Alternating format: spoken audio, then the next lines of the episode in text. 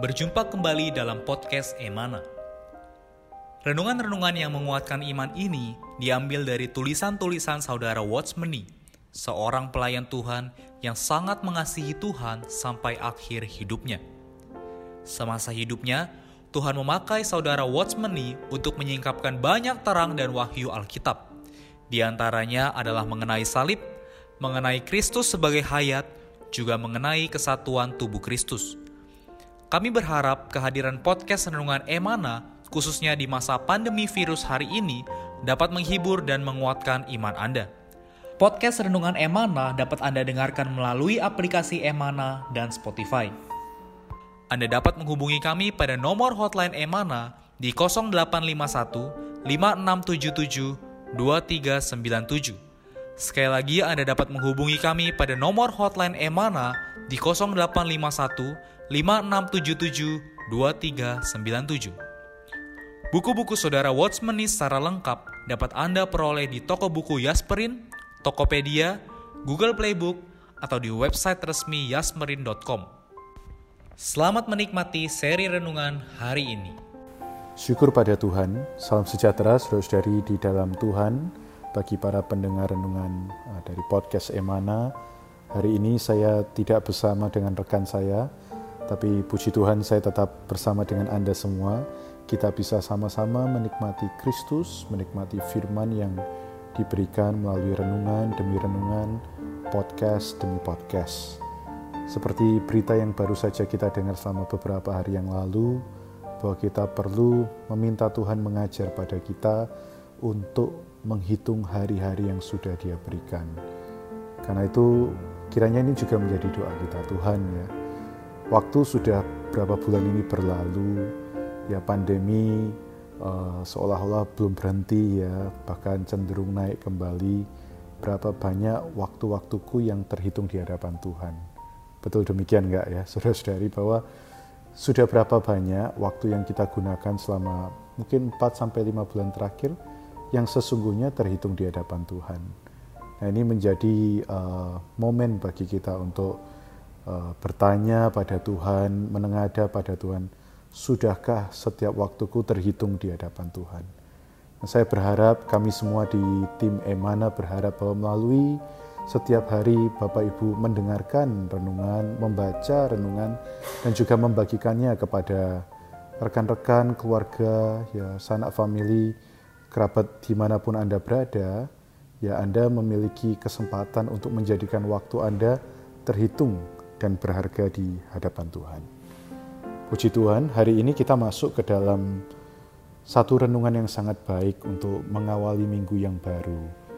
Dan renungan ini diambil dari buku berjudul 12 Bakul, volume yang pertama. Ini adalah karya dari saudara Watchmeni dan diterbitkan oleh Yasperin tentunya. Berjudul Adakah Padamu Makanan?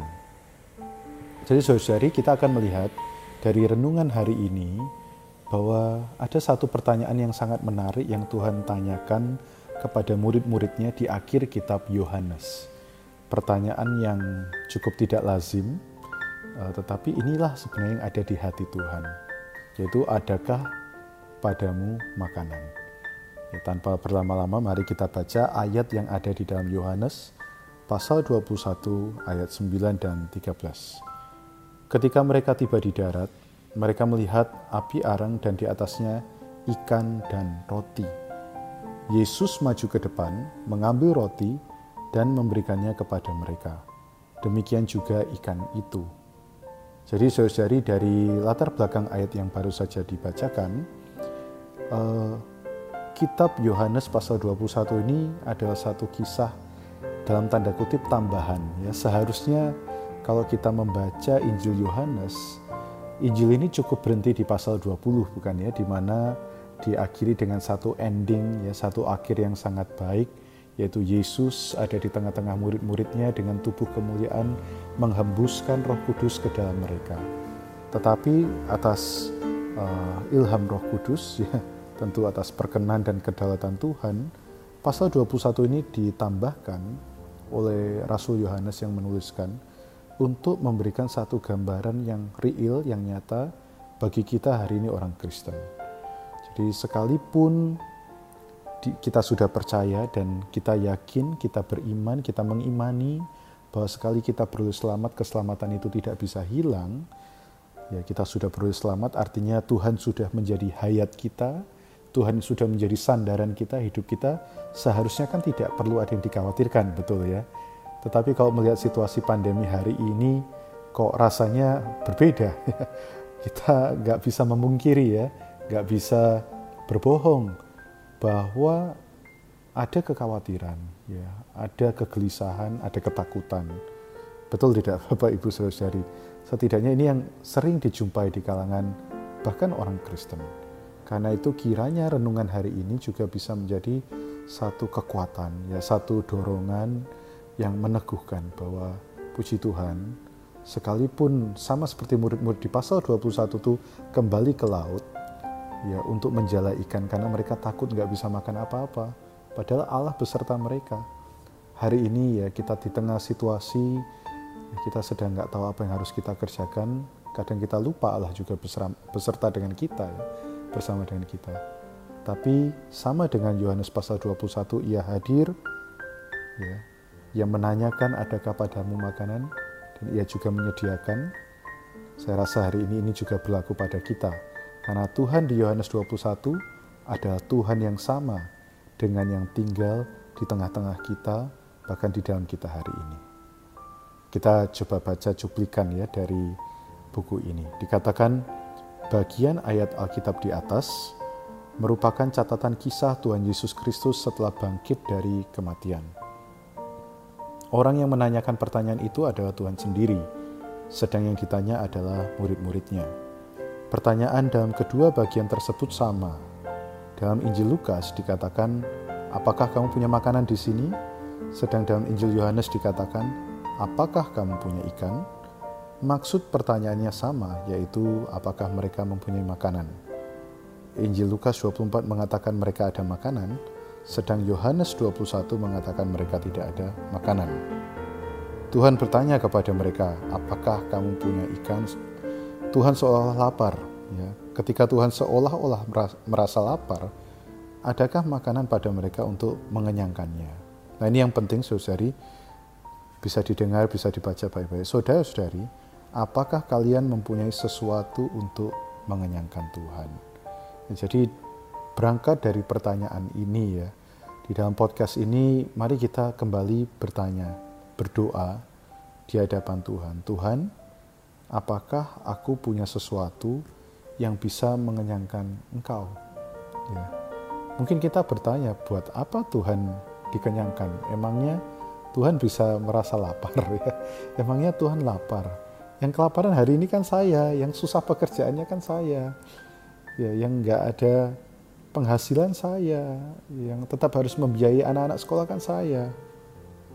Tapi saudari ya, Tuhan juga ada satu keperluan kita harus ingat ya bahwa di dalam hidup ini ya di dalam hidup kita sebagai anak Tuhan Tuhan sedang mencari-cari dia ingin mendapatkan kepuasan Tuhan sedang menunggu kita untuk memperoleh kepuasan dari atas diri kita. Tanpa kita sadari ya kalau kita melihat kembali ke kitab Yohanes khususnya di dalam uh, Yohanes uh, pasal 4 mengenai Tuhan yang sedang dalam perjalanan ya, namun ia mengambil ditur ya, jalan yang men menyamping ke Samaria bertemu dengan seorang perempuan yang sedang uh, menimba air ya, perempuan yang kehausan. Nah, di situ ada satu perikop yang menarik. Perempuan ini kehausan secara fisik, berjumpa dengan juru selamat yang haus akan orang-orang yang berdosa untuk diselamatkan. Jadi Tuhan kita ini punya satu rasa haus, satu rasa lapar akan manusia. Ya, hanya manusia yang bisa memuaskan baik rasa haus maupun rasa lapar Tuhan. Ya tentu salah satunya adalah ketika manusia baru selamat ini menjadi kepuasan Allah. Tapi hari ini saudari itu nggak cukup, ya nggak cukup. Kalau kita kembali melihat di dalam kitab Injil, sesuatu seseorang ya yang bisa memuaskan Bapa, memuaskan Allah, ya hanya Kristus itu sendiri. Ya, tentu tadi adalah orang berdosa, tetapi yang puncaknya yang bisa diperkenan adalah Kristus itu sendiri. Artinya, hari ini yang bisa memuaskan Allah setiap hari adalah jika Kristus ada di tengah-tengah kita, di dalam penghidupan kita. Ya, Tuhan sedang menanyakan pada kita hari ini, ya, saya benar-benar diterangi, apakah di dalam pekerjaan, dalam sekolah, ya, dalam pelayanan, ada nggak Kristus padamu? Ya. Adakah padamu Kristus yang kamu nikmati? Karena begitu Kristus itu kita nikmati, menjadi pengalaman kita, menjadi hidup kita, Kristus ini diperhidupkan, maka di saat itulah Allah dipuaskan, Allah dikenyangkan. Kenapa? Karena Kristus ini kita nikmati, kita benar-benar menjadi segala sesuatu kita di situlah Allah benar-benar puas karena Kristus yang dia nikmati juga bisa kita nikmati. Ini benar-benar sesuatu yang misterius memang ya saudara. Tapi kembali ke dalam pelaksanaan hidup kita, ya saya mau bertanya pada Bapak Ibu saudari, adakah selama masa pandemi ini Kristus dilibatkan ke dalam setiap perkara Anda? Ya. Atau justru banyak kita mencari solusi, jalan keluar menurut apa yang kita pikir baik menurut apa yang sanggup kita kerjakan. Dari beberapa minggu yang lalu kita tahu ya, kita perlu belajar menyerah dan berharap pada berkat Allah. Dan inilah momennya, saudari ya. Tuhan ingin dikenyangkan. Dan dia bisa dikenyangkan jika kita dipuaskan terlebih dulu oleh Kristus. Saya coba lanjutkan perkataannya ya. Oke, Tuhan sedang mencari, ya sedang menunggu kita untuk memperoleh kepuasan dari atas diri kita. Dikatakan di ayat selanjutnya, lalu mereka memberikan kepadanya sepotong ikan goreng. Mereka seakan-akan berkata, ya Tuhan, kami ada makanan, kami sudah kenyang. Dan yang ada pada kami adalah sisanya yang kami sediakan untuk esok hari. Tapi sekarang kami berikan ini kepadamu. Nah, ini menarik, ia mengambilnya dan memakannya di depan mata mereka. Meskipun yang kita persembahkan kepadanya hanya sedikit, namun ia pasti menerimanya. Asal dipersembahkan kepada Tuhan, ia akan menerimanya.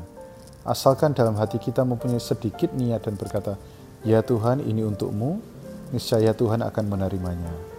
Asal dalam lubuk batin kita ada sedikit suara, "Tuhan, ini untukmu," Tuhan pasti menerimanya.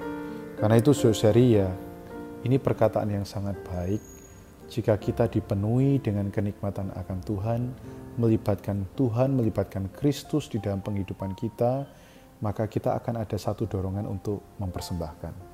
Tentu ya, uh, seperti gereja di Philadelphia, mungkin kekuatan kita tidak seberapa, kenikmatan kita juga tidak spektakuler ya, tapi jika setiap hari secara rutin kita menikmati dan menikmati ya secara stabil, konstan melibatkan dan melibatkan Tuhan dalam hidup kita. Ya, pada akhirnya apa yang kita bisa berikan kepada Allah itu akan memuaskan Allah. Ya. Di saat orang lain menggerutu, kita mungkin bisa berkata Tuhan, makasih Tuhan untuk hari ini. Sedikit perkataan itu, saudara ya, akan memuaskan Allah kita.